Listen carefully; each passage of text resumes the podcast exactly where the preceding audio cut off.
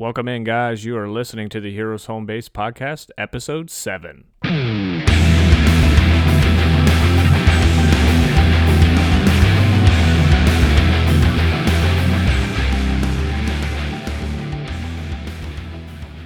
Hello, true believers. This is Mark.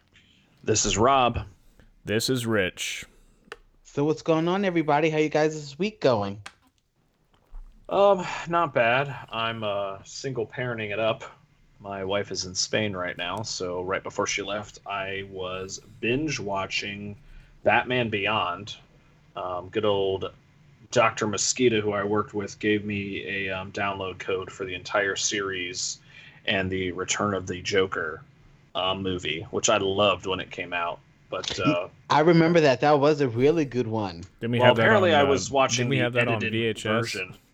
Yeah, we had it on VHS. Uh, it was probably one of the last VHSs we bought. But um, no, Mark, I wasn't even aware there. It was the edited version. Apparently, there was political pressure um, back in like 2001 when they made the movie that kids were getting exposed to too much violence, so they uh, toned down a lot of the violence. And I was not aware that that happened and I was watching it the other night. I'm like, uh, this is totally different. Do you remember how uh, the Joker died in that one? Yes, I do remember. Is it he fell down, or was it Harley Quinn that fell down the hole? That was Harley Quinn that fell down the hole. And Joker, I don't. Okay, so I know I don't remember. So the version I saw, he like fell into some laboratory equipment and got all wet, and then he got electrocuted. But you didn't, you heard it, but you didn't see it. Well, this version, Tim Drake straight up shoots the bang flag into his chest. That's kills right. him. yes. I was like, what? But there was something about that scene where Batman, where Joker punches him. It always seemed off, and now I realize why it's off because he gets stabbed and then he punches him. So I was, uh, I was a remember the blast from the past for me. like the opening scene for it. Wasn't it like all the little goofy people trying to steal something, and it was like yeah, punching after punching after punching. yeah. I just remember I loved how in that movie they brought the latest animated series into the Batman Beyond universe. I thought it was great. Yeah, that was a good one, and, and it just made you think like how Joker's so smart. Like he would just would not leave us. He'll never leave us. You know what I'm saying? He put his entire consciousness in another person. So the scientist and Becky like caught that scene. She just shoots me this look of just ridiculousness. I'm like, hey, don't crap on this. Mm. So that was that was recent comic book update for me. I was. That was I a just really read, nice uh, gift. I just read something tonight that uh, the Joker is gonna pass a billion dollars. Nice. I saw that. Yeah, I think they said it's the first rated R movie to pass a billion dollars. Yep, and without China contributing to the box office. and So, they didn't need to re-release it. True. End game. That's cheating. So what's going on with, with uh, you in the big city, Mark? Um, well, this week I well last weekend I went to go see Jay and Silent Bob reboot. Oh, nice. So that was cool. I went to the Tribeca Film Center, and Jay, uh, Kevin Smith, and Jason Mewes are doing the Jay and Silent Bob reboot roadshow, and so they're on tour with the movie, and so they uh, they came up. I saw both Kevin Smith and Jason Mewes. They introduced the movie, and then after the movie, they did a 25 minute Q and A, and the movie is about two hours long, and it's the exact same movie as Jay and Silent Bob Strike Back. In this in this version, Jay, Jason Mewes in the movie finds out he has a daughter, and so it's just kind of his role as a father and him, him realizing he has a daughter, and there's just so many cameos, and every time you see a cameo, the entire audience just applauded because a lot of uh, previous castmates from his movies were in it. So like um, Matt Damon and Ben Affleck, and you know the girl from Chasing Amy, and She's, that's like her name. The girl from Chasing She's- Amy. yeah, I don't remember her name. Um, she played Amy. yeah, just just Val Kilmer was in it, and the girl from who plays Supergirl was in it, and it was just such a good. It was funny. It was funny. Uh, Method Man and Redman were in it. Kevin Smith's daughter plays Jason Mewes' daughter in the movie. Um, Shannon Elizabeth, Rosario Dawson, they're all in it. So the cast of Comic Book Man, they did a cameo. Marc Bernardin did a cameo in it. His mother did a cameo in it. Um, so it was really good to. Uh, uh, Chris Hemsworth was in it. So it was a pretty cool movie. It really was funny. Like they really haven't lost any of their comedic timing. You know, Jason Mewes is really great. Um, so I was happy to support that and get tickets for that. It was a sold out show. A lot of the shows are sold out. Yeah, the Um, ones in Ohio are sold out. Yeah, a lot of the shows are sold out. So he's just I love Kevin Smith. He's just his ingenuity and the fact that he's made a story off of his life and his friends is really something that inspires me. Um, this week I'm getting I'm gearing up just a little bit for WinterCon and it's at the World's Resort World Casino at the Aqueduct right near JFK Airport. So it's like a Roberts Roadish kind of in a hotel kind Good of. The best kind of con. a ballroom with bad carpeting kind of con. You know what I mean? And Bad so- carpeting and back issues galore. Well, back issues overpriced back issues galore, and the the people there who are like the headliners. It's like the guy who it was like the janitor who cleaned. You know, sta- like for example, Yeah, you were last saying that. year last year when i went it was the year stan lee died so it was the janitor who used to take out the trash in stan lee's office at marvel comics in 1974 like nobody cares what you have to say sir please have a seat like no you know what i mean so it's like stupid people like Michelle nichols trash for you know, 10 Nichelle years. Nichols from the Star Trek original show was there, you know. Although this year there's one guy who's going to be there that I'm actually interested in seeing and I'm going to have him sign. Uh, I don't know. This came out. You know how um, his, his author's name is Greg Cox. And he did, there was, a, you know, like actual thick books, like a novel. Do you remember how they used to do those back in the day? Like for example the avenger was an x-men avengers crossover it was called the gamma quest and it was a trilogy it was of three books actual and george perez george perez did, did the illustrations for each chapter it's not a comic book it was an actual novel Nice. do you remember those I don't. No. Okay, I don't know if they had any from DC, but I know Marvel had some, Star Trek had some. So Greg Cox, and I actually had these books, and I actually reread them because they were very good. Um, I actually reread them, and Greg Cox, the author there, is going to be there. And I was just scrolling through the WinterCon website. I'm like, Greg Cox, how do I know that name? I'm like, holy crap! I'm like, he's going to be there. So I'm going to go and have him sign my books, and I compiled just a short list of books that I would like to pick up if I see them there. Just some Fantastic Four books. Uh, John Byrne's run that I would like to pick up. So What's if I the see numbers? them, What are the numbers? I- like issue 250, 251, actually like issues 250 to 260. Um, so that about 10 or so issues that I would like to get. Um, When were those published? Give me an idea. like s- 80, Okay. 1980 i think i'm guessing i don't know but um just kind of like dollar bookish stuff nothing real no holy grails just kind of like dollar if i see it i see it that kind of thing so i'm gearing up for wintercon for that and that's really all that's going on over here comic book wise in the big city Let's take it back. What uh, did you stay for the whole Q and A for the uh, Jay and Silent Bob reboot? Was there any No, good I questions? I stayed for just a few minutes because I had to, it, it, it was about midnight and I had to leave. Um, like what cities they're going to next and how long did it take to shoot the movie or why he chose to do the movie again and um, just kind of like generic, no real questions that revealed any of his upcoming projects. Where uh where in Columbus are they going to be? Are they in Indianola? They yeah they they were in Columbus last month. Studio 57. They're Studio 35. Studio 35. we need to delete that. no, it's staying. Are you trying to? So- oh, they're at the Studio 54. no, I just made up some random fucking number. No, so they um they're in the reboot roadshow. So interesting fact on his Instagram page, he said that he will his investors they'll make their money back early because each show is like sold out, and so they're on track t- for the to pay their investors back early. nice. That's a good strategy. I like that. I'm kind of missing him on his podcast. I know. It's like one of He's my on a favorites. hiatus while he's doing it. Well, he's on the road, and Marc Bernardin is kind of having is holding the fort by himself and just having different guests come on. So but it's really Kevin that makes that podcast. So uh, nothing really go nothing really going on on my end. I've just got stacks and stacks of books to read. So that's pretty much it. Sounds like an awful position to be in. How many No. books you got to read? Oh, I'm a little backed up. I'm reading a lot of the annuals, Batman annual number four, catching The up. the damn annual.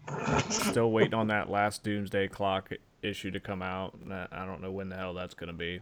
Good God, man! How long was that supposed to be, and how long has it been? It's a 12 issue series, obviously, so it should take a year, and we're going on, I think, two and a half years. Say we're heading towards year three here. Because it hadn't even premiered yet when it was just me and Mark at New York Comic Con. The year was just the two of us, and it was getting ready to come out that, I don't know, January or so. And that was what, three years ago? Well, two years ago? I don't know. Two, two years ago. Cool. So, Mark, you said you binge watched Watchmen. I did. I did. And I I Let's hear your thoughts, it. sir. Let's hear your thoughts. I liked it.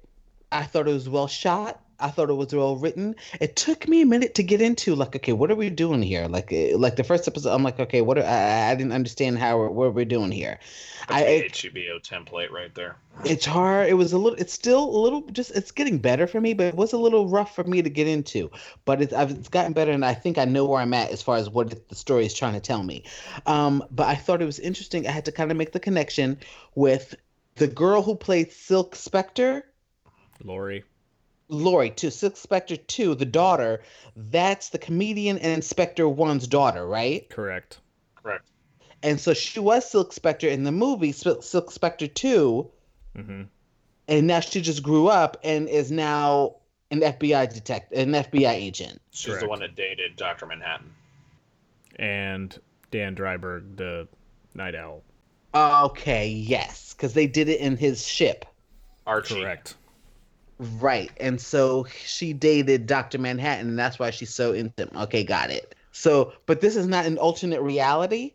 No, this is if I think the key thing about this show is it's more related to the book and we've referred to it on this podcast before that obviously the ending in the movie is different than in the book but like it's based 30 years after the ending of the graphic novel basically like i think the number one thing that cues to that is like they have like squids raining down on Yeah. cars and stuff like that so it's like still there's ramifications from adrian veidt uh, transporting that uh, alien creature or whatever it was tele- telepathic creature to new york so there's still like ramifications of it. So they every now and then they have squids and crap fall in from the sky. I saw that, right? So I think if like if you haven't read the book and you're just going off the movie, you're like, what the fuck is this? so But I I love Sister Night. I love the costume. I think Regina King is so solid as an actress in this role. I mean, for as, as an actress, period, she has great range. I mean, she's done so many different kinds of roles. I think she's excellent in this role. I I love Jean Smart as as Laurie Blake. I liked her. Um, I there's I will tell you what for this being Oh, the Watchmen and what we know of it, it has an all all star killer cast it does. It has a lot of really good people in it. when I saw Jeremy Irons, when I saw Jean Smart, when I saw Louis Gossett Jr., I was like, Say "What Gossett is-" Jr., Chappie from Iron Eagle. I was like, "This is Straight out of the '80s. I got goosebumps because I'm like, "This is a solid." I mean, and they really bring it. Each cast, each person really, really brings it, and I just think that they're doing a great. I think it's it's it's you know I get for the time that it is and i feel like the and what's going on in the real world i think they're using the whole uh, everything that's political i think they're using politics as a solid foundational springboard to kind of get us and capture us as an audience and everything else is stemming from that but i think that that's where that that that's what they're using to kind of hook us in and then the watchmen is is meeting it halfway the Watchmanness of it or what we know of it is meeting it halfway So I got to push back a little bit. So Okay. I agree that the politics is kind of the springboard here, but I think that is what's keeping me on the sidelines right now. I um I Let just me let me say something real quick before you go. I think that the the root problem for me from the very beginning of this is being a major fan of the Watchmen book and graphic novel and the overall story of it. I think that it's kind of a bait and switch here. Like if you're a fan of the graphic novel and you're trying to watch this show, you're expecting the Watchmen, like the characters, not just one or two here or there. I just think that you kind of got us hooked into it based off of the title alone. And I don't, and I see the characters coming to play here, and I'm sure we'll uncover more as it goes along, like where's Night Owl and stuff like that. But I don't know. I think it's from the very beginning, we're about, well, the fifth episode is tonight, but as of right now, it's just, I don't know. No, it's fine. I just, so I think I mentioned this on a previous episode where I picked up the Lois Lane issue number one comic, and it was pretty much straight up ripped from the headlines of somebody, uh, a reporter getting reporting on Russia and all that, and I'm just like, no, I'm not, I'm not digging this. I just, I think with where we are today with the internet, social media, uh, 24 hour news cycle. I feel like we are inundated nonstop with political information. And I think for me, I'm not ignoring the fact that The Watchmen, the graphic novel, is a political story. There are a lot of political themes throughout it. I just I'm but the wondering political themes of the graphic novel, I don't feel drive the whole narrative of the story. They're there, Right. But it's not the forefront focus. Right, right. And I mean, I, I guess Mark, you make a good point where maybe that that's what's trying to draw us in. But I'm almost I'm rolling my eyes on the sidelines, going, I don't want to watch an entertaining show on one of the stories that I really really love from comics, just drowning in 2019 politics and social cultural stuff. I'm not saying I don't want any of that stuff, but this is just like over the top for me. It's like we got reparations in here. We've got the Tulsa massacre, which I don't think is a bad story to tell. I mean, I kind of like where they're going with that. I'm just kind of leaning back, going, "What does this have to do with Watchmen?" I, I, I don't know. I I feel like they're trying to. I, I, Should- I okay. Let me let me say this real quick. I'm with you on the Tulsa thing. Like I think they could go there with it. It just doesn't fit for me because if you go to the novel, the Minutemen started back in the what the 40s, Yeah. and we're going through the 40s telling that backstory. But then you have that first generation of Minutemen retire, and then they go to the 60s when Rorschach and Dr. Manhattan join, and then Laurie's daughter joins. Are we trying to take this novel and back it up all the way? Because when was the Tulsa massacre? Like, The 21. so it's like I don't see how it fits. Are we doing a a um, an else world of the original story here? I, I don't get it. I don't get how Yeah. it fits. The only way it fits is to fit it into modern day political climate to me. You know what I mean? It's just an opinion that they're using all of this because I'm saying the writers are obviously are creative, but I think that they're using this right now as a springboard. But I think they'll find their way. I think they'll find their own voice in their own way with these characters over time. You know what I mean? Well, Yeah. see, so I agree with you there. I just think there's too much politics and not enough Watchmen. Right. And I think that they'll once they get through all this, then they'll start to concentrate on the Watchmen and the story and the comic bookness of it. I just I, I think the response from the fans has been overwhelmingly negative, and I'm Mm. wondering if it's because it's been too politically heavy. And it's like I think you could go there. I really do. I think you could wrap up because I'm looking at it like this. Let's pull the Watchmen out of it and let's focus on the story that's been told so far because I think it's that void of Watchmen right now. It would be a fine series on its own.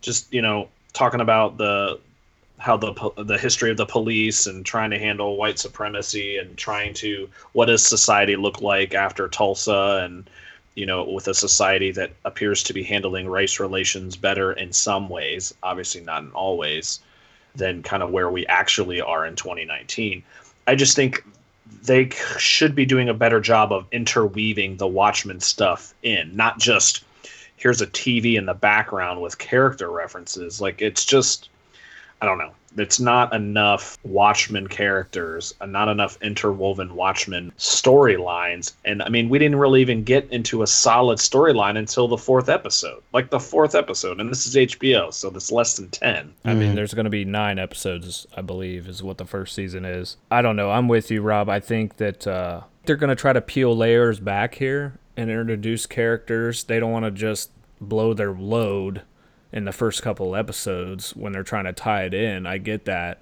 I just think the way going about it is I don't know. I just don't I'm not I'm I'm going to give it a shot. I'm not saying that I'm not, but I'm not impressed with how they op- it, maybe we could go back and say that Dr. Manhattan fucked with time and somehow this is the main focus but they've gotten him wrong in the show and they've gotten Rorschach completely wrong in the show and Yeah, that's the biggest disappointment, in my opinion. that's the biggest thing that pisses me off is Rorschach is to me he's not none of these people in this story are heroes. They're all assholes.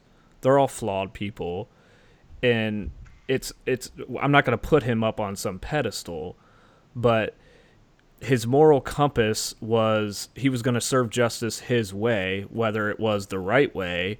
He's basically like Batman that he'll kill somebody. You know what I mean? He's so Right. sh- he's a, he's essentially a psychopath. I mean, he sees he sees the world in black and white. There's no compromise from what his compass morally is. And if you step in his way, he's going to I mean, he tortures you know, criminals to get information and he's not going to be he's not going to be swayed either way if he's got his mind made up. But the fact is, I don't think he wouldn't represent white supremacy at all. No. But I think what they're doing here is they're they're showing that people can take something that somebody has, let's say Rorschach's journal. They could take that and then completely pervert it and make it fit their narrative. So like this 7th Cavalry, they they took his journal and they they looked it over and they twisted it and made it their own manifesto or whatever all in the name of saying that they follow Rorschach and I just I don't know it fucking irritates me dude. I think it's a smear of what the character really was. When you're not directly saying that oh the 7th cavalry they just they they con- misconstrued what he was saying. I mean Rorschach was a right leaning and I say right leaning, a conservative leaning character in in the graphic novel. He didn't like liberals. He didn't like rich people. He didn't like high society. He did not like high society because he came from nothing. He was he was the son of a whore. She was a prostitute. He grew up in a shitty situation, and I think he had a, a shitty look of uh, you know outlook on the world, and that's how he was going to live his life. And he didn't the the world that he was bred in was how he lived it out. I guess he was going to serve it up. He didn't give a shit. You know what I mean? I guess to me, integrity is one of the words that comes to mind every time I think of Rorschach. And again, it's not. I think his moral compass was a little uh, misdirected at times, but he was dedicated. It was almost like it was like a dark integrity, and I think he would be the last one that would support white supremacy. I guess that's just what that's what's irking me with that character line. Yeah. Hmm. I think it's it's simple in its writing and in its filming that it's getting easier for me to follow and that it will work itself out. Does that make sense? Yeah. I think it's simply film shot and simply written enough that it, it'll just it'll it's it's it, it'll start to work itself out in that sense of it. So I think that uh, I'm going to continue watching it. I want it to work itself out, but not at the expense of what original characters were about, is my point. Like, Right. let's move on to Laurie, for instance. Granted, she grew up like in her mom's shadow, and her mom made her, you know, be the, you know, go out and adventuring, and you're going to be a superhero like your mom. And I can see kind of like she might be the only, besides Veidt, so far in the story that knows the original plot and scheme that Veidt put on the world, and she may be a little bit jaded, so that's why she is the way she is now. Because you know she knows what went down and she knows that it wasn't uh, an alien that came to earth and killed all those people she knows who's responsible for it but at the same time i don't think maybe her characters i like the exchange that she has with uh, sister night i think their chemistry on screen is really good I think that she's showing that, yeah, I'm smart. I know what you're up to. You know, she figured it out really quick. But at the same time, she's going, she changed her last name to Blake. That to me is a major mischaracterization. Like, even if you are jaded in the current 30 years later, you wouldn't take your father's name when you knew He who he mom. was and what it was. I just think that's a major fuck up to me. Yeah.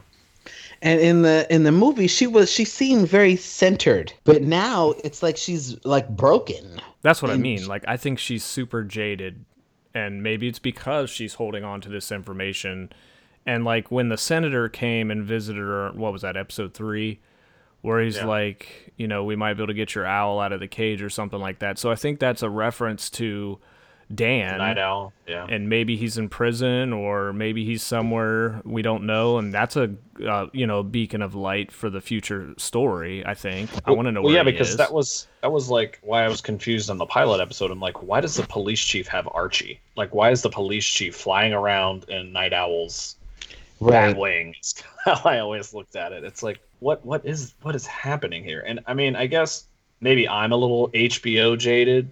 I'm still a little uh, perturbed with how they slaughtered the Game of Thrones series. I'm just, I guess, I'm a little impatient, and I know their kind of formula in general is let's be provocative, let's take our time. And Hold on a second. I'm glad that you said that because what was the downfall of Game of Thrones? They didn't have source material anymore, correct? Well, that and from what I've, you know, read, I don't know if the sources are the best, but you know, they were way too focused on uh, future projects. I think they were going to do Star Wars or something.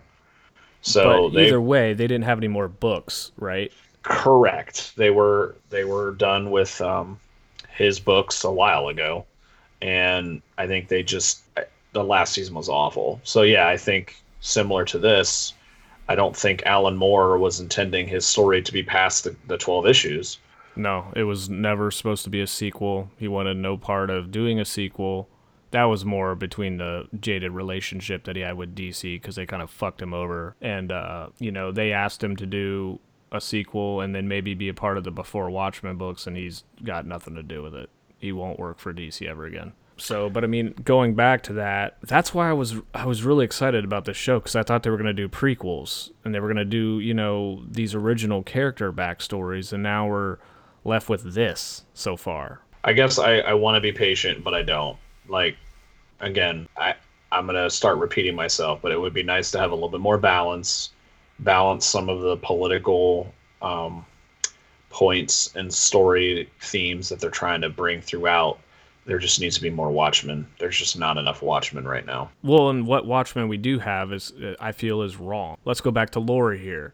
At the end of the book, John's gone, and you know he gets her on Mars, and she convinces him to come back, and she's with Dan. So why Yeah. is she carrying a Doctor Manhattan dildo around in a briefcase in this show? Like, what the fuck I think is that's that? I think that's HBO's provocative sex crap. Like let's I just was throw gonna in some ask. pointless sex in here. What's with the blue dildo? And then did she sleep with her agent guy, the Yeah. project, uh, the guy who used the friggin' projector? So what was the point of the Agent Projector. agent projector? What's the guy? What's the point of the blue dildo? I do think he's the dude that fucking lubed nothing. himself up and threw himself in the sewer. By the way, I don't. What's that? Oh, really? I do think he's the one that lubed himself up and threw himself into the sewer. By the way, But how? But how did he get down there though? Because so I mean, because. well, no, I'm not saying down the sewer because remember they took a private jet from where they were to Oklahoma. right? So no, you're saying he's like, just look at his build. I'm like, look at this tall, slender dude. Like, it's probably the cat. Well, and he's obsessed. Him as the agent, he's obsessed with the original characters. Like he knows Yeah. Yeah. Laurie's backstory. He knows who she is. So It was his dissertation. Yeah, So I just don't get, and that that dildo was huge. Like Jesus Christ, I really thought like, oh my God.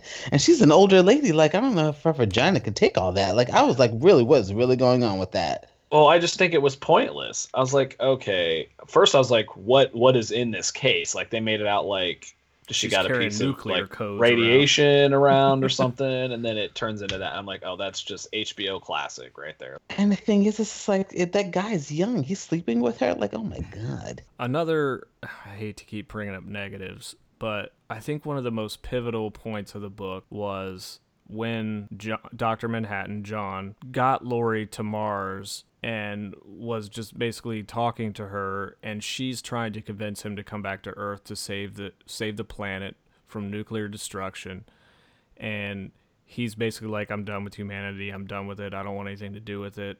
You know, let them let them kill each other essentially. And then that's when you this whole twist in the story was revealed that the comedian was her father.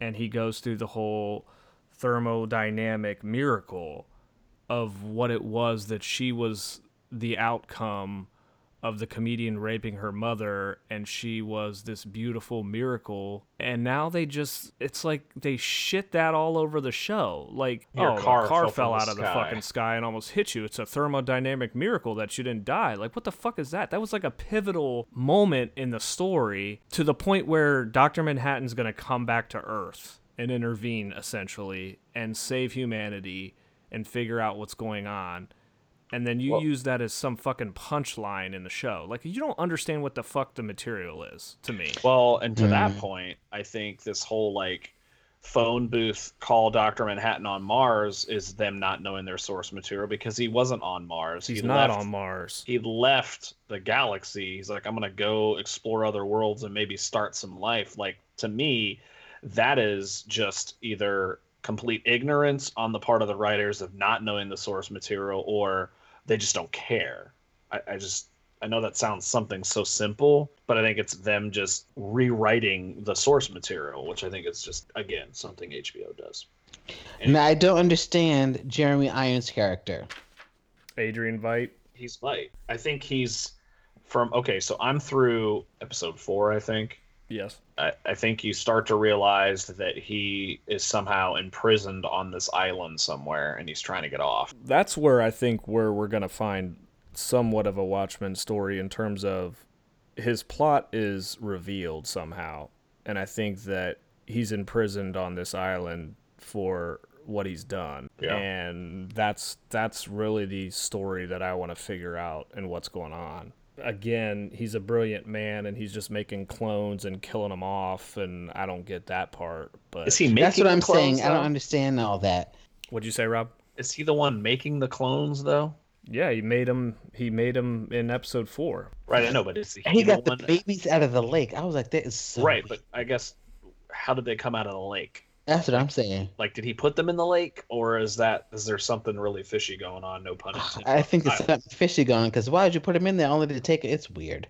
I just is I don't know if he. I think he's the one accelerating their growth, obviously, in his little like Incubator oven. freaking uh, house on haunted hill turn dial torture machine or whatever. But I don't know. I I do think that that's where we're getting most of the Watchmen material is you know trying to explore Veidt's Veidt's story. But It was nice to see the original costume from the book yeah, when he put that on. I don't know. My biggest thing is I want to. I don't. I want to know where Nite Owl is. Obviously, I think we'll figure that out. I do want to know Gossett Jr.'s character. That's that's very intriguing to me. Maybe he's got some ties to the original Watchmen story. Maybe that's how the Tulsa thing's gonna fit. Maybe I don't know. Maybe he had some ties to the Minutemen. I'm not. I mean, his age and where he kind of grew up kind of fits some of that, but I don't know. Well, we will continue to find out. You said it's nine episodes. Tonight's episode is going to be five. I'm going to keep watching, and I think that we're it's it's it's a good conversation. I hope I will be surprised. I guess I'll put it that way. I love like I'm trying I'm trying to look at this through the lens of Westworld, where I really like the first episode, episode two through like five were garbage, and then the last few episodes of season one were just worth the wait. So I'm hoping that it's like um, season one of um, Westworld. So I'm gonna hang in there. Hopefully there there gets to be a little bit more um, character discovery, I guess, and trying to connect these HBO original characters to the story I was hoping we'd get from the opening scene. But I mean, when we said we were going to talk about this, I mean, I've been, I've been thinking about it constantly because this is one of my favorite comic stories of all time, which I've said a million times on this show. And I don't I don't want to be super negative, and I'll be the first one to admit to you that I hated this story when I first read it. I hated right. it. I, I bought the graphic novel on my honeymoon. You gave I, it away, didn't you? Gave it away when I got back home to the guy that recommended it to me. I was like, "You can have this piece of shit. I don't want it. I don't want anything to do with it." And then it's I read it again. Like I said, it's it's like a fine wine obviously I've matured over the years and it's not something that you can I don't think anybody read it they were blown away by it but like it's it's hard to love these characters cuz like I said before they're all fucked up man it's it was meant to turn the superhero thing on its on upside down so I don't know like I'm not I'm not saying that they're not to explain it and do it justice I just I'm to have to be patient and wait to see what finds out but the thing that like irks me, and I, I know Rob, I've talked to you about it, is I hate the white supremacist shit. Like I hate those fucking assholes. Like I don't. They're fucking horrible fucking people, and I just don't think we need to have. I don't know why that has to be the villain in an entertainment aspect of it. You know what I mean? Like, yeah, you're painting them as the bad guy, which they fucking are. It's just why do we even have to give them limelight? Like, I know they're fictional in this program, but like people like that exist. Like why are we giving them a medium? You know what I mean? Like that just irks me. Right. I well, know. I mean, it is a dark show, so it may be difficult for us to to love these characters because it is dark. But I think that you know we can grow to love the story. You know what I'm saying? As it continues to unfold. Yeah. Yeah, I think um, something outside of the show that uh, I've been listening to a couple of uh, YouTube videos on it. I guess I just don't really like the clash that seems to be going on between the critics that love the show and the comic book fans that seem to strongly dislike the show. And uh, again, I think it kind of gets back to we're looking for things to be outraged about. But I think what I'm noticing in, in some of the articles I've been reading about that there just seems to be a lot of all or nothing thinking about this. Like I can't um in some references like as a white person, I can't hate the show because I'm supposed to somehow um respect the um Tulsa stuff. And it's like well, of course, I respect anybody wanting to tell a story about a horrible piece of our history, but I can be a white person and dislike this show for many reasons and it's like I can be a fan of the book and not enjoy the show right now. You know what I mean? Like it's like there's it's not like oh you have to be all in or all out. Like that's complete crap. Let's actually focus on some of the nuance here. So far I don't like what I'm seeing overall. I'm not quitting. I will stick it out and see what's what more is to come. I just don't like how again even in a in a conversation about uh, an HBO program it's so easy that people are getting pigeonholed. You know, you know what I mean? Like it's almost yeah. like we're reproducing the politics that the show is supposed to be trying to, you know, turn on its ear a little bit. It's like I don't know. So some of the some of the drama around the show I haven't really been enjoying either, and I've just kind of had to t- t- turn that off. So just wanted to throw that in there as well. I don't want to strictly get into politics. I just think that uh, I think the three of us have three totally different political viewpoints. Some of us may agree a little bit more, but I think we're all three of us have a different viewpoint on the political spectrum and we have love for each other and you know we've been friends for such a long time and it's like the climate of the world we live in now is just so hateful and it's like I don't want this shit in my entertainment to be honest with you yeah, I see that. And I, we've already said it. I mean, there are political undertones of the original story, for sure. But it's like that was never the forefront. And I just, I don't, why should we be like hating each other over a television show? That's you know? what I mean. Like, that's the divisiveness is kind of at the core of why, to get back to my original point, why I just don't like being inundated with the politics that constantly reminds me of the divisiveness of our society and our world right now. It's like, and it's like we can't even have a um, mature conversation about this show. And I'm kind of getting back at the critics versus the fans. Like, we can't have a nuanced conversation about a, a piece of entertainment without regurgitating that divisiveness and it's just ridiculous. Like that it's just adding to my dislike for the show. What i liked about the movie and the book is the uh, what i liked about it is just the uh, the costumes. Mm-hmm. you know what i mean? That kind of made it that way for me and i'm not really seeing too much of that in this. That's what i mean. Other... like it's like watchmen in name only you know that's why I was like super excited when Adrian Veidt put on his costume. I'm like, fuck yeah, we got some Watchmen in the Watchmen. but I do like Sister Night's trench coat. Like I think in the so do I. In the pilot episode, I'm like, man, this is pretty badass. It's almost like a. Uh, I, it reminded me of Blade actually. I was just gonna say fucking like woman version of Blade. and I, I mean, I, I actually kind of like the. I, I don't know. Her kind of character is kind of an anomaly. You know, like she's like a nun yet a violent nun. so it's kind of a it's an interesting character. Again, I it, I think for what we know now, it would make a phenomenal show on its own. I just it's just not enough Watchmen to me. I know that's like the seventh time I've said that on this episode, but I'll be patient. I really don't want to be. Well, we have five more episodes left of the first season. Yeah, we'll have to check back in on that for sure. I definitely think that people need to write into us, email us, and shoot us a message on Facebook and let us know what their overall thoughts of the show are. Um, and please be honest, because we, you know, we're the three of us have been friends over 20 years, and we respect each other's different opinions. We'll definitely respect yours. We'd love to hear from you and just kind of keep this conversation going. Yeah, I just really think we need more mature conversations about pretty serious issues. And I think you can love the show and love the book. I mean, it's just we can be real human beings. So let's just have those conversations. So, what do you fellas think we turn it to a positive note? I feel like this has just been a fucking Debbie Downer episode, man. Like, I don't think so. No. I think it's been strong. It's Yeah, it was a solid conversation. It's a good show. Or, you know, it's a good good conversation based off of a solid show. It'd be nice to have call-ins, I think would be nice. yeah. Um, okay, so I pulled uh, Wizard 157 to do a little blast from the past with you guys. It's from November 2004, and it's got the uh, Joe Quesada Wolverine picture. It's really um, okay. So we're gonna do top 10 writers, top 10 artists. Does anybody have any picks? I mean, we're talking when's 2004? How old is this? 15 years. Mm-hmm. There may be some stuff we know this time.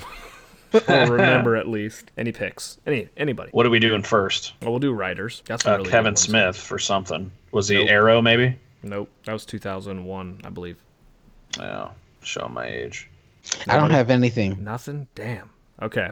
Number one, Brian Michael Bendis for Avengers, Daredevil, Powers, Ultimate Spider-Man. Man, he Number, was busy. He's super busy at DC now. It's it's insane. Uh, number two, Joss Whedon for Astonishing X Men. Number three, Mark Millar for uh, MK Spider Man and Wanted and Wolverine. Then you had number four, Warren Ellis for Ultimate Fantastic Four and Ultimate Nightmare. Then you had number five, Geoff Johns with Flash, Green Lantern, Rebirth, JSA, and Teen Titans. We did read that. Remember the rebirth? That was good. Bringing yes. Hal Jordan back.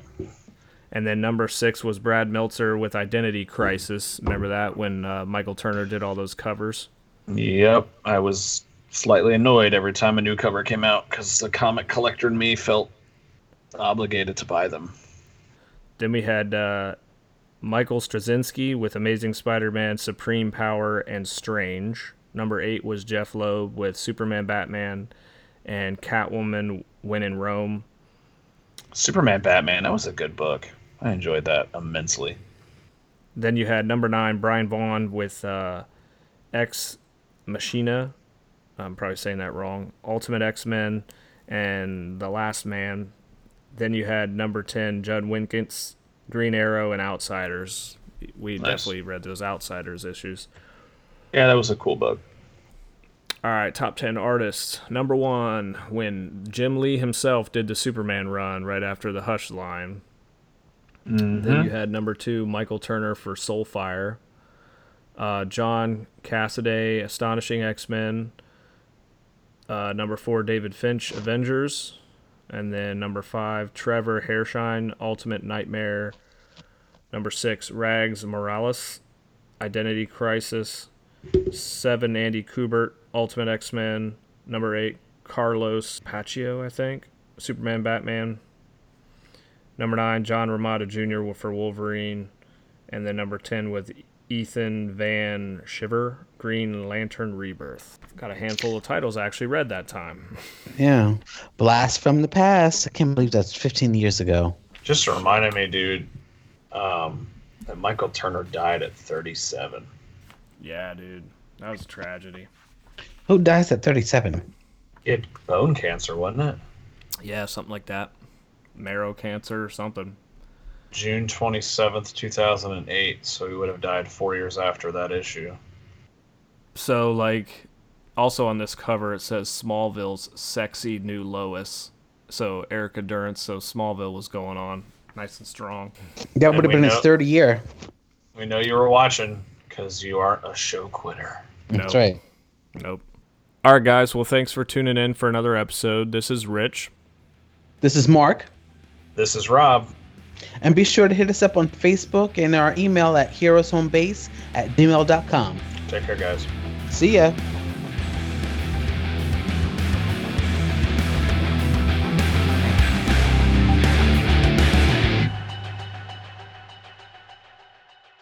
Thanks again for listening and supporting this RMR production.